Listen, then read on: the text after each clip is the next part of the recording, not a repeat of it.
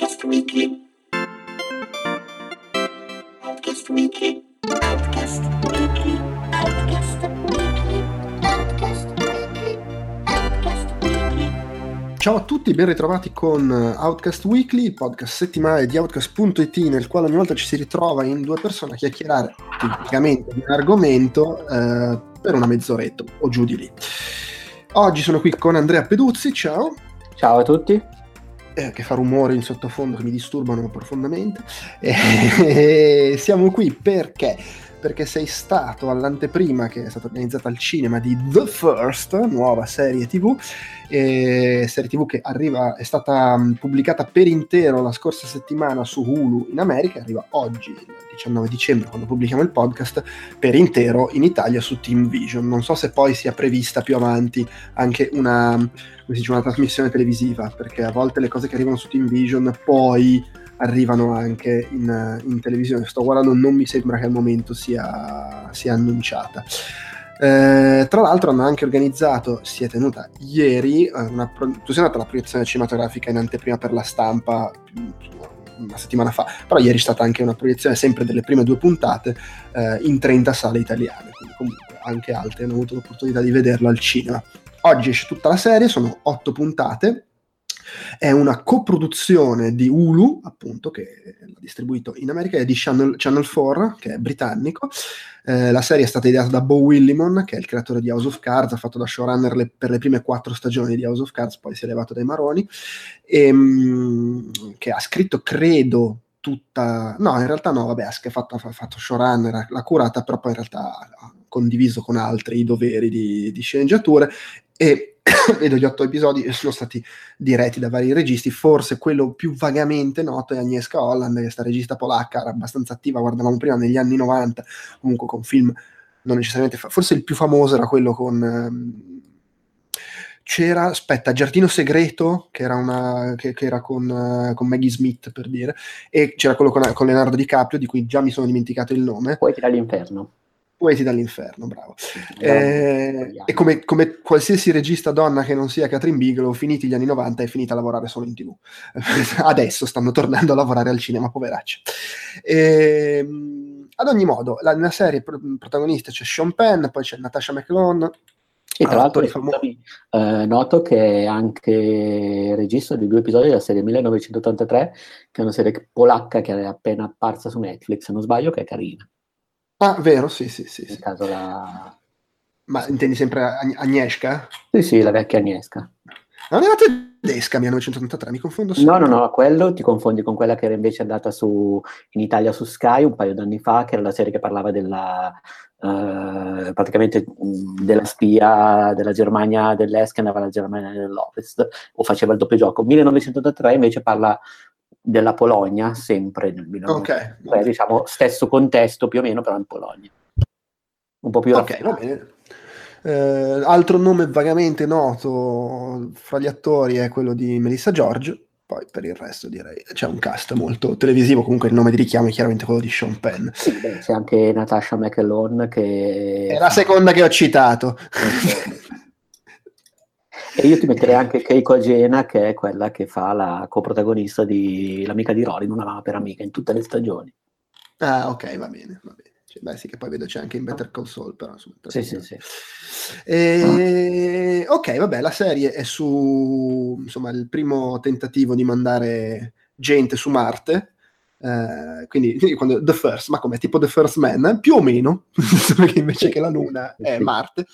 E vabbè, dicevo, tu hai visto le prime due puntate, quindi magari visto che escono tutte oggi, ci può ascoltare chi non sa se, dare, se provare a dare una chance eh, o meno, interessato. Mi dicevi però che per poterne parlare in maniera dignitosa è necessario dire una cosa che succede verso metà del primo episodio. Quindi se della prima puntata, se non, se non volete sapere nulla, no, ovviamente non ci ascoltate e buonanotte. Se non vi crea problemi sapere quello che comunque a occhio sembra essere anche un po' lo spunto di partenza della serie, L'innesco, quindi eh, quindi vabbè, eh, no- non credo sia particolarmente problematico non saperlo, insomma, vedete voi. Ad ogni modo, dici un po' come ti è sembrato. guardarla, non è quello il colpo di scena della serie, ecco. Ecco, è ok, una va cosa bene, va che bene. è, è nell'aria fin dalle primissime inquadrature, per cui vai a sapere. Comunque sì, l'ho, l'ho visto le due puntate in anteprima, tra l'altro interessante perché le ho viste al cinema e secondo me, poi, poi magari il pilota delle serie sono sempre particolarmente curati, eh, però davvero, funzionava davvero bene in quel contesto, nel senso che come eh, fotografia, gestione dello spazio era davvero molto cinematografica, poi chiaramente probabilmente funzionerà molto bene anche in tv, diciamo che è stata ho visto pochissime serie in vita mia al cinema, diciamo così, e questa secondo me era particolarmente suggestiva. Mm, sembrava effettivamente di trovarsi di fronte all'attacco di un film di Nolan, per così dire. E la serie, dicevo, cavalca un po' quello che è questo ritorno del, uh, della narrazione spaziale, un ritorno che c'è già stato qualche anno fa, ad esempio con uh, Interstellar, eh, con, e di recente poi con The First Man, con... Uh, um, oddio, adesso non mi vengono precisamente, però diciamo comunque c'è, secondo me, un forte un momento di ritorno, diciamo così, per quella che è la narrazione cinematografica spaziale e eh, questa serie effettivamente la, la, cavalca molto bene. Allora, eh, come dicevi tu, parla della prima spedizione dell'uomo su Marte, quindi ambientata nel 2033, in un ipotetico 2033. Ora, mh, mm, questo 2033 mi ha fatto un po' strano, nel senso che è contestualmente molto credibile, si vede che non hanno esagerato, non è un, ovviamente un contesto fantascientifico, ma anzi è poco più in là di qualche anno rispetto al presente. Quello che ho trovato effettivamente un po' insistito è che in questo 2033 eh, tutto è effettivamente, cioè diciamo tutto quello che adesso, diciamo così, potrebbero essere il rumor della robotica, cioè cui auto che si guidano da soli, case completamente interattive che funzionano con assistenti vocali così, lì è fatto esattamente così, nel senso è, però eh, diciamo l'ho trovato talmente eh, accentuato e probabilmente voluto, nel senso che era proprio la cifra di questo futuro, che quasi però mi sembrava uno spot pubblicitario di, di, di Amazon o qualcosa del genere. Ci faceva comunque un po' strano vedere questa insistenza eh, anche, non so come dire, eccessiva, perché a volte c'era proprio un... Uh, oppure magari era un problema mio che non sono abituato, però diciamo che mh, mm, durante i dieci minuti ci saranno cinque scene durante le quali Sean Penn parla, chiede, dice accendi questo, spegni quello, così. È pur vero che Sean Penn in questa serie non è uh, un redneck, ma è un, uh, un ingegnere aerospaziale, quindi è plausibile, diciamo, che per quanto lui sia un personaggio ruvido e legato alla natura, apparentemente diciamo così distante da certi cliché, eh, perché comunque Sean Penn è un po', diciamo così, un, un tormentato, eh, effettivamente però faceva strano vederlo, quindi questa è forse la cifra di costruzione di futuro prossimo più netta che appare nella scena, comunque. Eh, dicevo, prima missione su Marte, eh, sean Penn è un, uh, un generatore aerospaziale ed è quello che ha addestrato praticamente tutti gli astronauti che diciamo stanno per affrontare questa spedizione. A fianco a lui c'è uh, Laz Ingram, che è il personaggio interpretato da Sasha McElhone, che è quella che ha organizzato, quindi pare credo, diciamo, come investitore privato eh, attraverso la NASA, questa spedizione, quella che ci mette, diciamo così, la faccia e da quanto sembra anche i soldi. Diciamo. Uh, quello che succede all'inizio e che è proprio l'innesco della serie, che un po' la distingue da una serie di esplorazioni nello spazio, è che diciamo la prima missione, primo, la prima spedizione eh, di questi astronauti su Marte mh, va storta. Ecco, diciamo c'è un, un problema che dà, innesca un incidente e effettivamente la serie per questi primi due episodi, più che parlare, diciamo così, della speranza dell'esplorazione spaziale, parla invece del lutto, cioè del lutto delle, dei familiari, degli astronauti che sono morti in, uh, in questo innesco della serie, parla anche del rimorso di Sean Penn che doveva essere a bordo di, quella, di quell'astronave, di quella di quel missile, di quel razzo, ma che non ci è andato perché ha avuto diciamo, un, un, lutto personale che le ha un po' pregiudicato la forma psicofisica, quindi lui è rimasto a terra, ma non c'è attrito né con l'organizzazione apparentemente né con la spedizione, cioè lui stesso è conscio che sembra conscio, diciamo così, che non era nelle condizioni migliori per affrontare questa avventura. C'è il rimpianto e il dispiacere di non essere a bordo. Ecco. Comunque mh, mm, è interessante che Sean Penn, così come tutto il mondo, vedano questa, questo tentativo fallito in uh, diretta televisiva. eh, Sean Penn si mette subito in contatto con eh, l'organizzazione, cerca comunque diciamo di dare tutto il suo massimo supporto e la serie per due episodi parla di questo, parla del, del problemi che vengono innescati da una missione andata storta, per cui c'è la class action da parte dei familiari contro l'organizzazione, c'è l'opinione pubblica, ecco il uh, rapporto diciamo così tra um, investimenti nello spazio e investimenti nelle risorse della Terra è uno dei punti chiave di questi primi due episodi. Uh, ovviamente con una missione del genere molto costosa, molto importante, con una grande visibilità mediatica, il fatto che ci sia un incidente subito all'inizio, ma proprio... Um, dà voce all'opinione pubblica che sembra non essere a favore degli investimenti scientifici nello spazio, diciamo così, perché ci sono ovviamente manifestazioni, manifestanti che dicono no, insomma ci sono problemi sulla Terra, bisogna risolverli, cose del genere, e questa diciamo è una delle cose più, più nette di questi primi due episodi. Ecco, tra l'altro mi ha fatto venire in mente una, una vicenda che mi era capitata un paio d'anni fa, io mi trovavo al Museo della Scienza a Milano e si parlava effettivamente di esplorazione spaziale. Era una giornata, diciamo, dedicata praticamente a un, esperimenti, cioè delle prove di realtà virtuale eh, seguite dal responsabile della sezione spazio del Museo della Scienza, quindi immagino un fisico, eh, e spiegava, illustrava praticamente questo viaggio nello spazio. Ecco, mh, in quel caso alla fine della, della lezione una persona tra il pubblico si è proprio alzata e ha detto ma perché dobbiamo investire nello spazio, perché invece non possiamo fare, risolvere i problemi che abbiamo qua, diciamo così, questa è un po' la voce populista. Eh, e in quel caso la risposta mi ha colpito molto perché eh, il con, con, un certo aplomb, con calma, il uh, responsabile in questione, immagino un professore, ha proprio detto, guardi, lei deve all'esposizione scientifica il suo cellulare, il suo piumino, quello che sta indossando, le sue scarpe, che in pratica ha dimostrato come gran parte, diciamo così, eh, degli investimenti che vengono fatti nell'esplorazione scientifica hanno poi una, una ricaduta sul, sulla scienza, diciamo, e sulla tecnologia che utilizziamo tutti i giorni, sia in termini di eh, sforzo per raggiungere, diciamo così, lo spazio, sia in termini di quello che troviamo effettivamente nello spazio. Ecco, io non ho potuto fare a meno di pensare a, questo episodio perché effettivamente si rispecchiava esattamente in quella che era la costruzione del rapporto dell'opinione pubblica nella serie eh, e del modo in cui viene gestito in termini di comunicazione da, dagli organizzatori della spedizione. Ecco.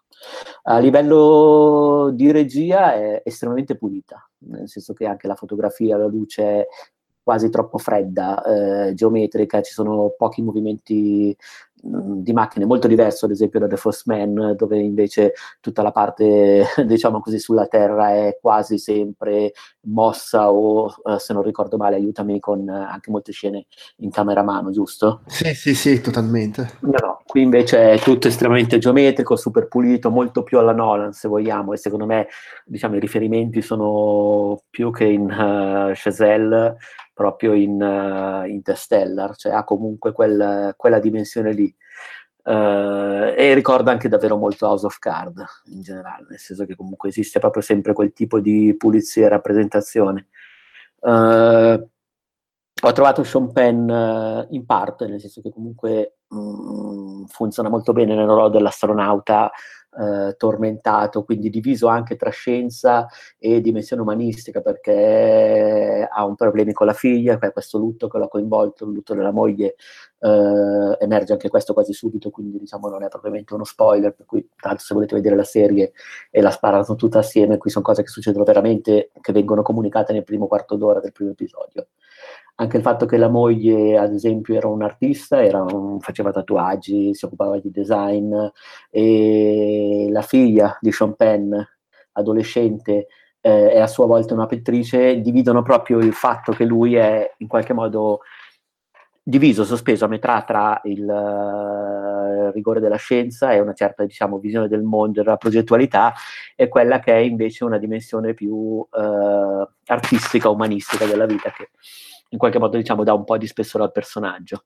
Eh, ho trovato invece meno interessante, ovviamente sempre per il modo in cui viene presentato in questi due episodi, il personaggio di Natasha McElhone, nel senso che era un po' stereotipato, è la classica eh, donna d'affari eh, apparentemente molto decisa, ma in realtà fragile, che quindi questa fragilità la porta a essere paradossalmente ancora più cinica e fredda, quindi a schermarsi ancora di più. Questo personaggio è un po' da cliché, mentre invece quello di Penn, nonostante sia facile attribuire a Penn la parte della persona tormentata e un po', diciamo così, maledetta, ecco, che si porta dietro, in realtà eh, riesce ad andare un po' oltre quello che è il suo solito cliché.